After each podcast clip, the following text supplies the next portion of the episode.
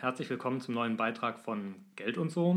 Ich darf heute wieder nicht alleine, sondern ich darf herzlich begrüßen den Frank Jorger von WebID. Moin Frank. Moin, grüß dich.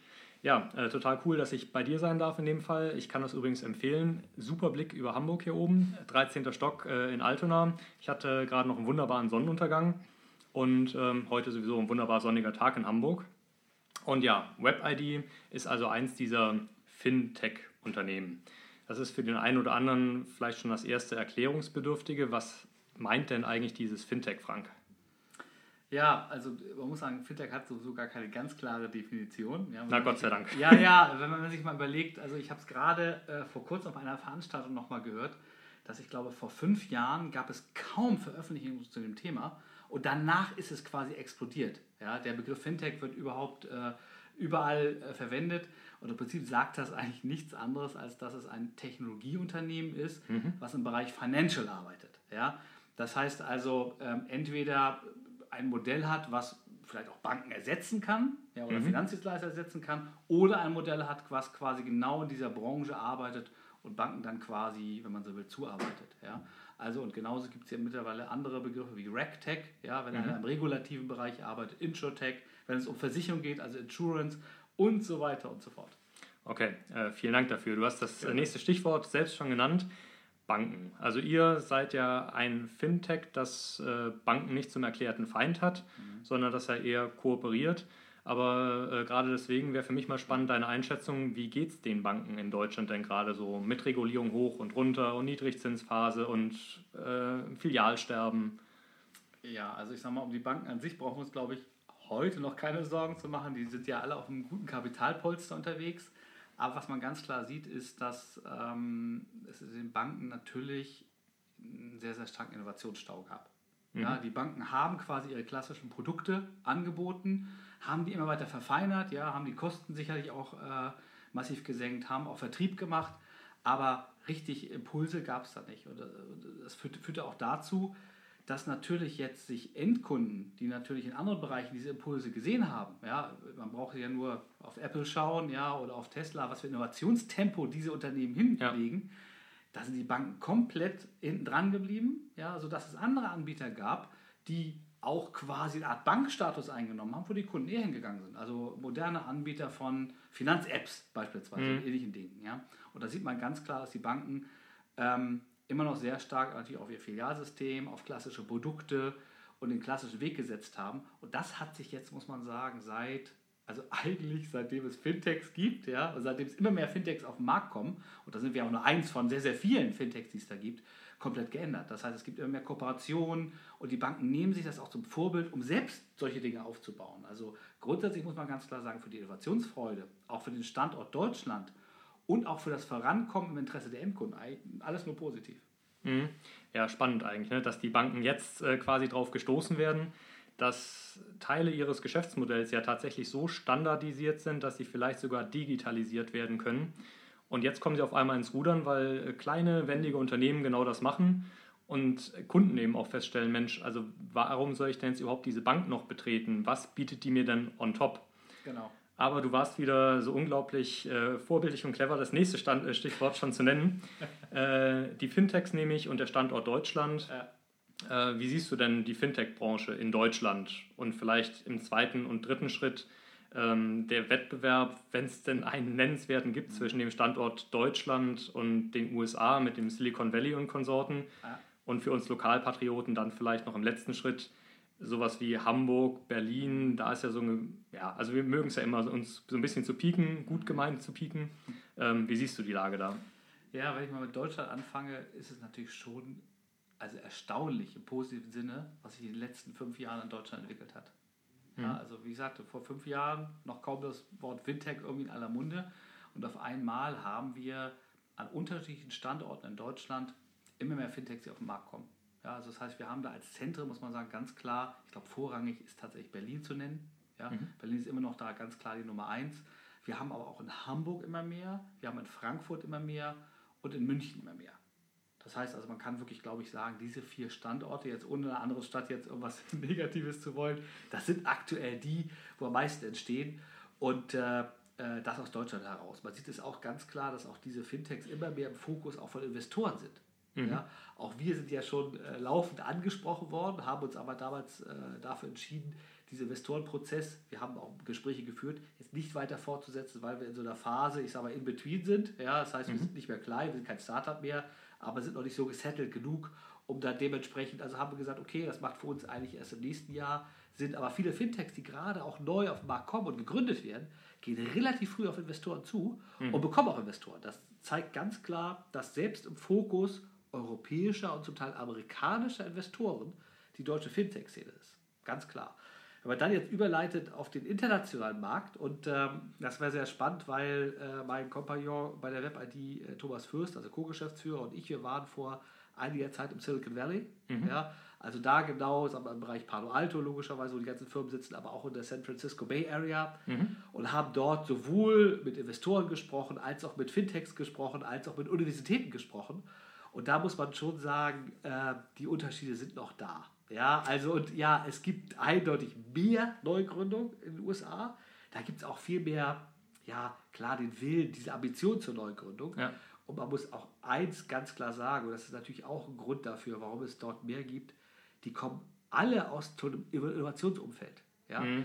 Dass Berlin jetzt per se ein Innovationsumfeld ist, kann man eigentlich nicht sagen. Ja? Da gibt es sicherlich viele spannende Sachen, aber wenn man Berlin vergleicht mit dem, was wir erlebt haben in Palo Alto, ja, mhm. ist das einfach noch, ich meine, äh, wenn man ein großes Technologieunternehmen in Berlin, was in der Liga spielt, also oder, oder annähernd von einem Facebook, von einem Google und ähnlichem, ja, oder einer Salesforce oder ähnlichem, ja, hast du nicht. Und deshalb ist das natürlich das gesamte Umfeld dort viel, viel innovationsfördernder.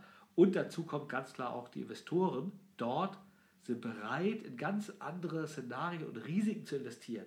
Das mhm. heißt, da kriegen teilweise ja kleine Unternehmen Summen, die äh, hier selbst etwas größere Unternehmen noch nicht bekommen würden. Und das ist eine ganz, ganz andere, andere äh, Ausrichtung, ganz andere Kultur auch. Also hat uns, muss man sagen, sehr fasziniert, hat auch dazu geführt, dass äh, WebID entschieden hat, tatsächlich im nächsten Jahr einen Standort im Silicon Valley aufzubauen. Okay. Ja, da sind wir auch schon in Vorbereitung, ist auch schon sehr weit gediegen, ist natürlich alles, äh, hat einen, auf der einen Seite mit Geld zu tun, auf der anderen Seite natürlich auch mit ähm, persönlichen Ressourcen. Mhm. Nicht ganz einfach, aber ähm, extrem spannend für uns, ja. Und äh, dann auf den dritten Teil deiner Frage war, was ist denn jetzt mit Hamburg? Berlin und ja. Hamburg, genau. Genau, also äh, natürlich sehen wir nach wie vor, in Berlin gibt es mehr Fintechs als in mhm. Hamburg. In Hamburg ist zwar auch immer mehr, aber deshalb ist es bei uns auch so, wir haben gesagt, wir machen da aus einer Not eine Tugend und haben ja nach wie vor unseren Hauptsitz tatsächlich in Berlin, mhm. haben aber an allen sonstigen größeren Orten, also wir haben in Frankfurt ein Projektoffice und wir haben in Hamburg ja, hier wo wir gerade sitzen, wo du ja auch den wunderbaren Sonnenuntergang ja, ja. mitverfolgt hast, äh, haben wir äh, aktuell 15 Mitarbeiter sitzen und werden das jetzt ausbauen im nächsten Jahr auf bis zu 50. Das heißt, okay. demnächst findet auch ein Umzug statt. Wir bleiben glücklicherweise im gleichen Gebäude hier, in dem wir sind. Wir mhm. ziehen nur äh, zwei, drei Etagen nach unten sozusagen, aber immer noch mit tollem Blick über Hamburg, um mehr Fläche zu bekommen. Sucht ja. ihr noch Bewerber? Ja, unbedingt. Also da muss man auch sagen, also wenn, wenn äh, jemand sich bei der Webparty bewerben äh, möchte, ist genau der richtige Zeitpunkt. Ja, dann kann ich an der Stelle auch direkt mal sagen, hier in Hamburg machen wir nicht alle Themen, sondern mhm. wir machen hier Strategie des Unternehmens, internationales, Business und Produktmanagement und auch der Marketingbereich. Das okay. sind die Bereiche, die wir hier machen. Wir haben an den anderen Standorten, also in Berlin, wenn sich da jemand bewerben möchte, ja, auch gerne, haben wir den ganzen Bereich auf der anderen Seite Endkundensupport. Ja, wir kriegen aktuell aufgrund des gewachsenen Volumens bis zu 400 Endkundenanfragen jeden Tag. Wow. Da haben wir ein eigenes Team, was dort in Berlin sitzt. Wir haben in Berlin auch äh, zum Teil äh, die Schulungsthematik fürs Ident Center und unseren Operations-Bereich, das heißt mit den Reportings, mit dem äh, Geschäftskundensupport, dort mhm. auch, auch liegen. Wir haben als äh, dritten Standort auch da gerne Bewerbung, haben wir ganz dicht an Hamburg dran, Kiel. Okay. Ja, tatsächlich. Also unser gesamtes IT-Development-Team, mhm. ja, mittlerweile, oh, ich muss mal aufpassen, die richtige Zahl zu nennen, weil wir ja doch recht wachsen. Ich glaube, wir haben dort acht oder neun eigene Mitarbeiter aktuell und haben zusätzlich vier oder fünf externe, die aber nur für uns arbeiten, mhm. nur im Entwicklungsbereich. Und auch dort haben wir uns äh, zur Aufgabe gemacht, wir wollen dort auf 15, 16 anwachsen, äh, so schnell wie möglich. Das heißt, auch da ist genau der richtige Zeitpunkt, sich eigentlich jetzt zu bewerben bei der Web-ID. Und äh, last but not least haben wir ja noch als unseren aktuellen mitarbeiterstärksten Standort, mhm. ist in der Nähe von Düsseldorf die Stadt Solingen. Ah, ja. ja. und dort auch logistisch, sei gleich gesagt, direkt am Hauptbahnhof. Das heißt, man kommt sehr schnell nach Köln, sehr schnell nach Düsseldorf, in die umliegenden Gemeinden.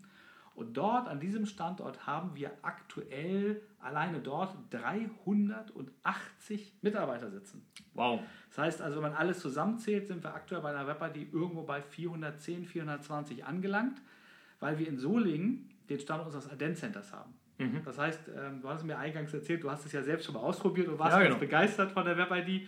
Das heißt, die Mitarbeiter, die dort rangehen an den Videocall, um dieses Identifikationsverfahren zu gewährleisten, sitzen alle in Solingen. Ja? Ah, ja. Und das ist ein Bereich, Bereich für sich. Zusätzlich haben wir dort kaufmännische Leitung. Ähm, Thomas Fürst als zweiter Geschäftsführer sitzt dort vor Ort und auch der ganze Personalbereich. Der ist dort in Solingen angesiedelt. Das heißt, auch wenn da Interessenten bestehen, sei es jetzt, um die Identifikation durchzuführen, mhm. suchen wir laufend Personal. Mhm. Aktuell ist es tatsächlich so, dass die Personalsuche in dem Bereich unser Wachstum ein wenig begrenzt in Deutschland. Okay. Weil wir eben nur so wachsen können, wie wir dort Personal haben, weil jede Identifikation, zumindest diese erste Identifikation, läuft eben mit dem Videocall. So, Klar. dann braucht man das entsprechende qualifizierte Personal. Und äh, auch wenn da jemand Interesse hat, gerne jederzeit. Okay, super. Also ich habe das jetzt eben mal mitgezählt. Das waren überschlagen viele Jobs, auf die ihr euch äh, bewerben könnt. Und ähm, schön. Also geht ja hier um, um Mehrwerte, nicht nur um äh, ein Verständnis und ein bisschen mehr Kuscheln zwischen Endkunde und, und Finanzbranche. Und äh, wenn der ein oder andere jetzt vielleicht eine neue äh, Jobheimat findet, umso schöner. Äh, du hattest jetzt schon äh, gesagt, äh, ganz oft natürlich Web-ID, Web-ID, Web-ID. Deswegen sitzen wir ja auch, also auch deswegen sitzen wir zusammen. Was mich jetzt interessieren würde, wie kamst du denn eigentlich in deiner Garagensituation irgendwann mal auf die Idee, Web-ID zu gründen. Wenn es jetzt dann bald ins Valley geht und über 400 Mitarbeiter, da ist ja ein bisschen was passiert auf dem Weg, aber wie ging es denn los? Ja, also am liebsten würde ich natürlich die Geschichte erzählen, wie Steve Jobs und Co. mit der Garage. Jetzt muss ich dazu sagen, also mir ist die Idee zur Web-ID tatsächlich auch selber gekommen, aber nicht in einer Garage. Badewanne. Nee, das war, also ich kann, also ich weiß noch genau, wann das war und ich muss sagen, das war eigentlich, ich sag mal, ein bisschen unprätentiöser, aber trotzdem interessant. Bei mir ist es tatsächlich so, ich durchdenke Themen nachts. Mhm. Und ich sitze wirklich teilweise nachts um 12, 1, 2 und, durch, und durchdenke Themen sozusagen. Und da ist es tatsächlich so, dass ich in der Vergangenheit auch schon sehr viel in digitalen Projekten gearbeitet habe.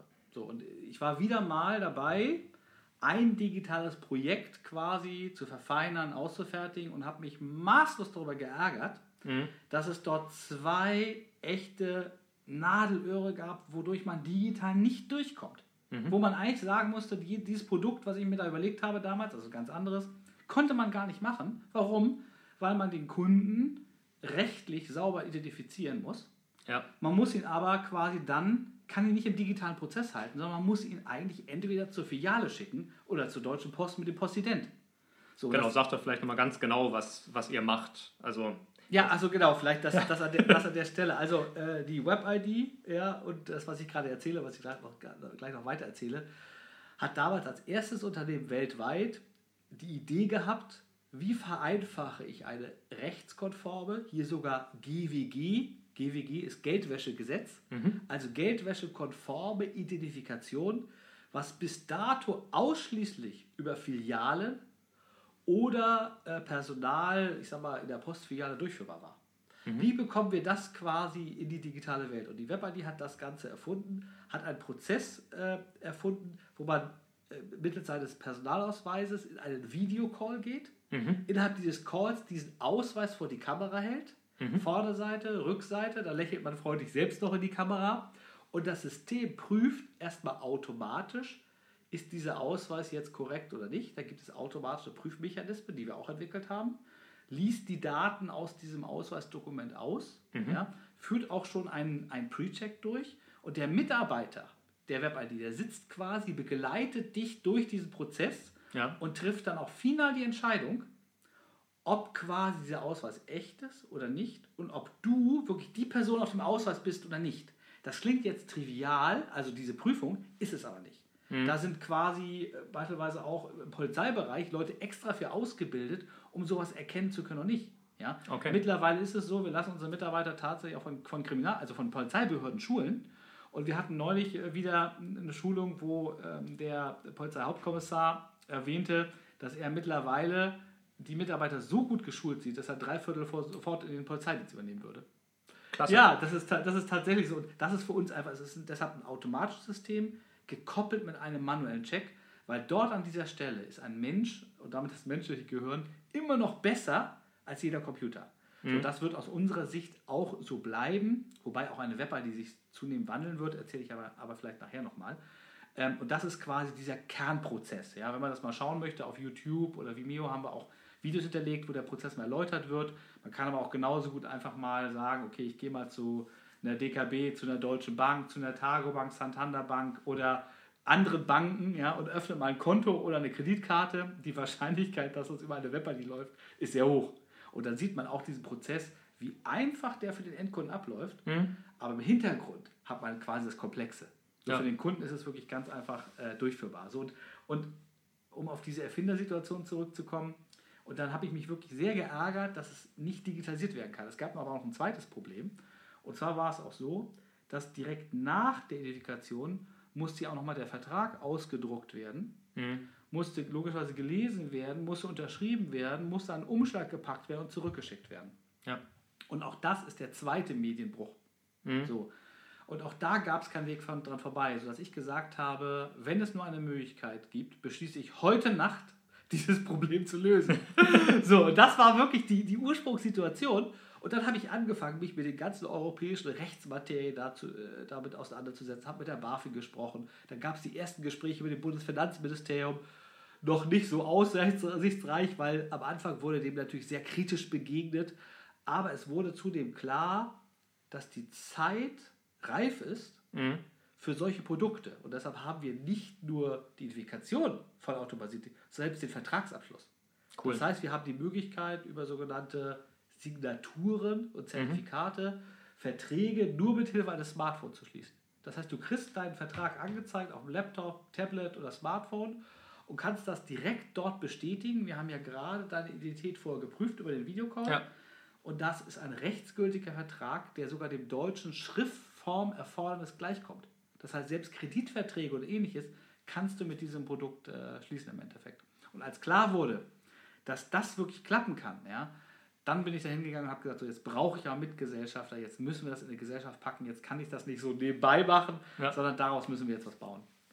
Okay, okay, spannend. Ähm, insofern positioniert ihr euch ja auch ganz klar als jemand, der ein Problem löst, nicht gegen Banken, sondern im Grunde ja mit Banken, ja. weil die ja immer noch die Produkte dahinter stellen. Vielleicht ein kurzer Mini-Exkurs dazu. Das ein oder andere Fintech ist ja angetreten, um die großen Banken zu ärgern und zu sagen, nee, wir machen jetzt hier kreative Zerstörung. Äh, jetzt beobachten wir das alle zusammen schon eine Weile und sehen Ansätze, die sehr erfolgreich sind. Das sind meistens aber eher die kooperativen, also meiner Ansicht nach. Mhm. Und ich habe bis jetzt wenig Überzeugendes gesehen, du hast es selbst genannt, gerade im Bereich Insurtech kenne ich mich selbst auch einigermaßen aus. Mhm. Äh, da haben viele mit großen Zielen versucht, was loszutreten. Mhm. Im Ergebnis war es meiner Einschätzung nach bislang wenig. Mhm. Äh, wie siehst du das denn? Also setzt sich die Kooperation durch? Gibt es die kreative Zerstörung überhaupt? Äh, ja, also ich muss offen sagen und äh, wie gesagt, ne, ich sehe das genauso wie du. Ja? Das heißt, äh, man sieht zwar recht viele Brands auf dem Markt. Ja die treten auf als wir zeigen den Banken jetzt, wo es lang geht, ihr braucht die Banken in Zukunft gar nicht mehr. Da würden mir auch in Berlin doch einige, äh, doch große Brands, die auch mit hohem Investmentkapital ausgestattet sind, ja. einfallen. Aber wenn man da mal ein bisschen hinter die Fassade guckt, sieht man schon, ähm, dass sie auch nichts anderes machen als die Banken selber, sind nur ein wenig netter angestrichen. Ja. ja. Und sind an der einen oder anderen Punkt natürlich, ich sage mal, bei so einem Userflow besser als die Banken. Ja.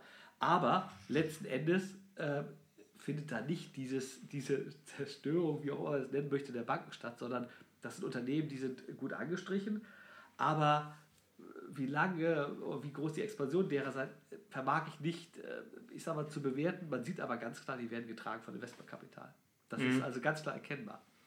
Während auf der anderen Seite, was du gerade gesagt hast, die, die sehr kooperativ mit den Banken umgehen und auch den Banken zeigen, Mensch, guck doch mal, hier muss es lang gehen, da geht es lang, dass die wirklich sehr erfolgreich sind. Und das sind nicht unbedingt die, die, ich sag mal, ja, unbedingt jeden Tag in der Presse auftauchen. Ja, also ich sag mal, wir sehen das sehr stark, also jetzt nicht nur im Bereich WebID. WebID hat sich entschieden, den Weg ja so zu gehen. Man sieht es aber auch beispielsweise, da gibt es Unternehmen, die sich zu eigen gemacht haben, beispielsweise äh, das Scanning von Unterlagen zu vereinfachen. Mhm. Ja, so, auch da gibt es Spezialisten. Das ist ein Teil, das klingt jetzt wenig, aber es gibt so viel, ich sage mal, Medienbrüche in diesem Bereich in Banken. Ja. Auch, auch sehr unkomfortable Situationen. Auch die sind sehr erfolgreich unterwegs. Ja? Oder um ein anderes Beispiel zu nennen, es gibt ja die Unternehmen, die sich zu eigen gemacht haben, beispielsweise die Situation, dass man bei einem Kredit, ich sage mal, Gehaltsnachweise einreichen ja. muss, seine Bonität nachweisen muss, auch voll zu automatisieren indem man über kluge APIs quasi sagt, okay, ich biete dem Kunden jetzt an, dem Endkunden, mit, gib mal deine Login-Daten ein. Ist immer ein heikles Thema, ist aber rechtlich aus meiner Sicht, glaube ich, jetzt äh, geklärt. Ja.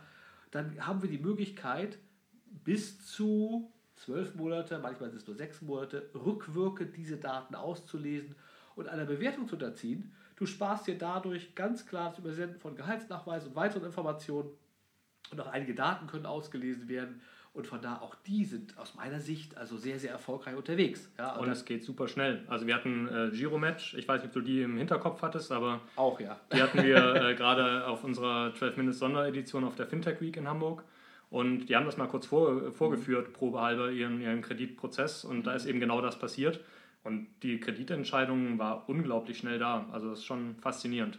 Ja, also sehen wir genauso. Und das Schöne für uns ist natürlich, wir bieten ja die Lösung für zwei digitale, also vorher digitale Probleme an, eben die Identifikation rechtskonform und den Vertragsabschluss.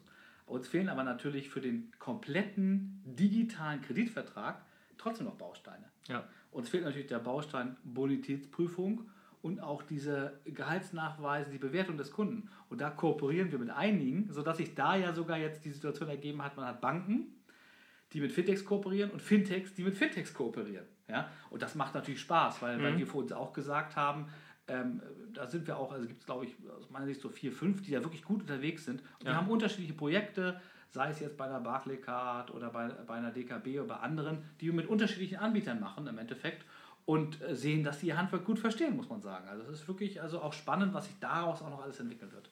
Ja, schön. Ich bin ein Freund der Kooperation. Ähm, jetzt wissen wir ungefähr, wo ihr herkommt. Wir wissen, was ihr alles schon so erreicht habt auf dem Wege. Wenn du jetzt mal so ein bisschen in die Zukunft guckst, hast du vorhin schon verraten, Silicon Valley ist auf jeden Fall ein so ein Thema. Mhm. Ähm, wenn wir jetzt zwei, drei Jahre später sprechen, was hast du denn dann Neues zu erzählen? Wahrscheinlich. Oh, oh zwei, also zwei, drei Jahre später. Das ist ja fast eine Dekade. Da wirst, ja, da, da, wirst, da wirst du sehr überrascht sein, weil wir brauchen gar nicht zwei, drei Jahre später gucken. Äh, da würde es schon was bringen, wenn wir beispielsweise im ersten Quartal nächsten Jahres, und das ist ja, das Jahresende rückt ja unaufhaltsam näher, nochmal miteinander reden, weil eine Web-ID wird einen mh, mm, sehr, sehr starken Wandel vollziehen. Mhm der von vornherein geplant war. Das heißt also, als ich damals, wie ich dir sagte, auf der Couch saß, nachts das durchdacht habe, habe ich aber auch schon, das war der erste Schritt der Vision. Und da muss man sagen, toi, toi, toi, harte Arbeit, eigener Invest, sagen wir mal, großes Team jetzt aufgebaut, ähm, ist allen Gründern mit zu verdanken, dass wir jetzt da stehen, dass wir die Visionsstufe 1 erreicht haben. Mhm. Aber die Vision, die ich damals aufgebaut habe, hat noch zwei weitere Stufen. So, und äh, ich sag mal, über die dritte würde ich an der Stelle jetzt noch nicht reden können, aber über die zweite.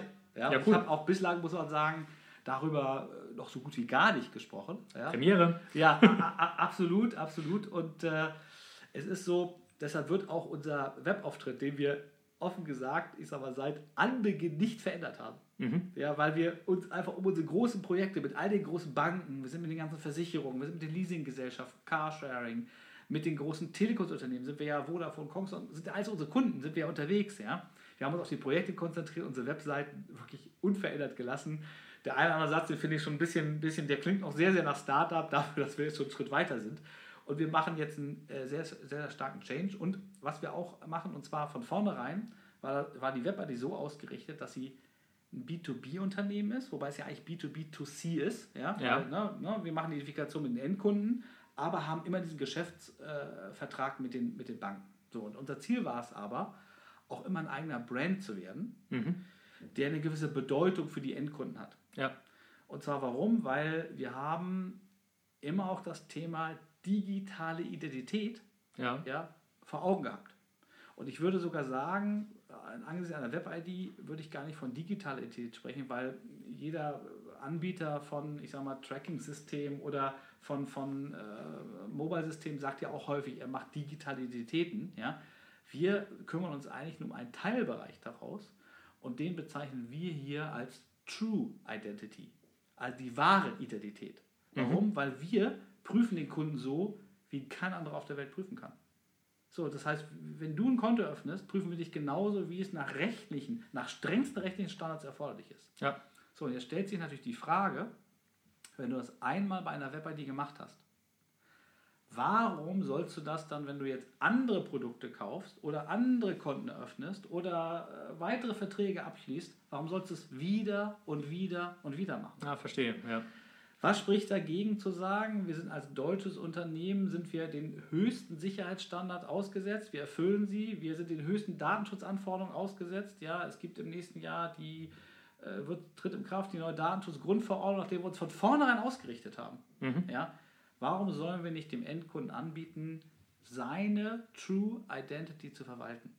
Und als deutsches Unternehmen besitzt man auch da in der Welt natürlich eine gewisse Glaubwürdigkeit durch die hohen Standards, in denen wir hier leben. So, und bei uns ist es so, wir haben von vornherein gesagt, das macht keinen Sinn, das an Tag 1 anzubieten. Ja, wenn wir dir angeboten haben, hallo, Frank Jorga von der WebID, möchtest du nicht eine digitale Identität bei uns haben, hättest du auch gesagt, naja, WebID, nie gehört, wer steckt denn dahinter? Naja, vielleicht nicht unbedingt. Ja. Jetzt haben wir eine andere Glaubwürdigkeit, ja. weil wir haben insgesamt, wir haben, ich habe gerade unseren äh, Operationsleiter neulich nochmal gefragt, ja, wie viele Audits von Banken haben wir schon durchgeführt. 87 Stück.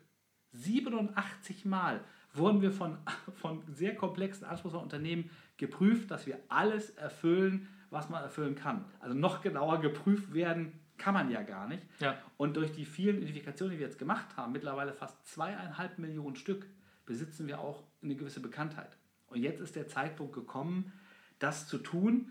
Ähm, hat auch ein bisschen damit zu tun, dass es auch, muss man sagen, in diesem Markt auch nochmal andere gibt, die in Teilbereiche äh, dessen gehen. Beispielsweise, ich weiß nicht, ob du äh, dazu gelesen hast, gab es eine Pressemitteilung von drei großen Konzernen zusammen, von der Deutschen Bank, von Daimler war das meines Erachtens und von Axel Springer.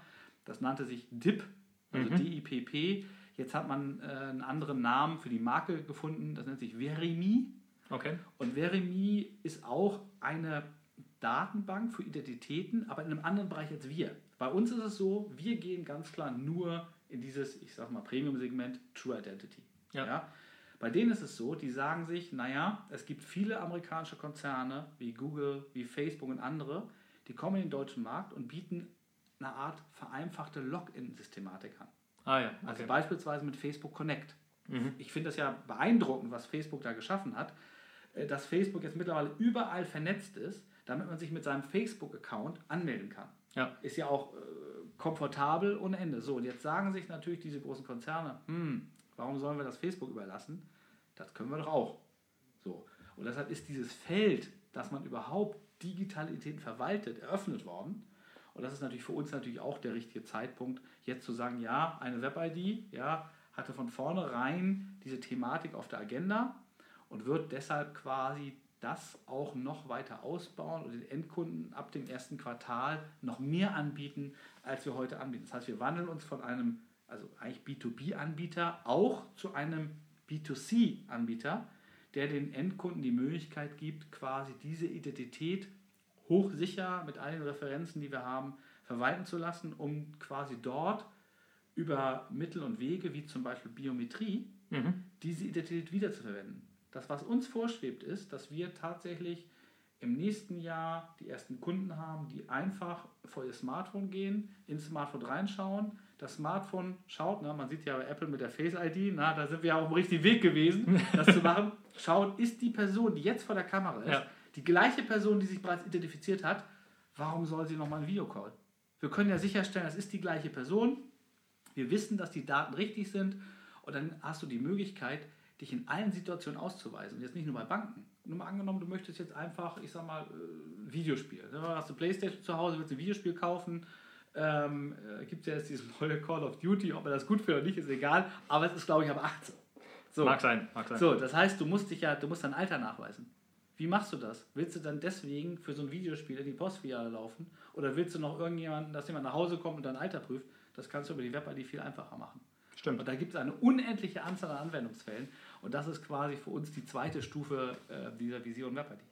Okay, spannend. Ja, dann vielen Dank für das Premierengeschenk äh, ja. so kurz vor Weihnachten. Gerne. Und äh, wenn wir dann tatsächlich nächstes Mal sprechen, weil dem hast du jetzt Tür und Tor geöffnet, äh, dann gibt es vielleicht schon wieder ganz viel Spannendes Neues zu erzählen. Äh, und die letzte Frage, die ich an dich gehabt hätte, die schiebe ich dann einfach auf dann, weil ich sehe, wir haben uns äh, so gedeihlich unterhalten. Ähm, mir hat das viel Spaß gemacht. Vielen, vielen Dank, Danke, ähm, ja. dass wir jetzt tatsächlich ähm, die halbe Stunde äh, voll haben. Und ja, ich freue mich ganz doll aufs nächste Mal. Vielen Dank für die Gastfreundschaft und viel Erfolg bei den nächsten Milestones, die ihr so vor euch habt. Ja, sehr gerne, sehr gerne. Und ich schließe mich auch deinem Appell vom Anfang an. Du hast ja hier aufgefordert, man kann uns mal besuchen, um den schönen Blick in den Sonnenuntergang. Also, wir sitzen ja hier in, in, Hamburg quasi im sogenannten Kaiserhof, in der Nähe vom, direkt gegenüber vom Bahnhof Altona. Also, äh, wenn es mal Interessierte gibt, gerne, ich sag mal, äh, einfach mal melden quasi und äh, dann kann man äh, sich auch mal anschauen, wie eine Webber die arbeitet oder diesen schönen Blick über Hamburg genießen. Ja, toll. Äh, macht das und der Kaffee ist richtig, richtig gut. Vielen Dank auch dafür. Frank, bis zum nächsten Mal. Ganz lieben Dank. Ciao. Ciao.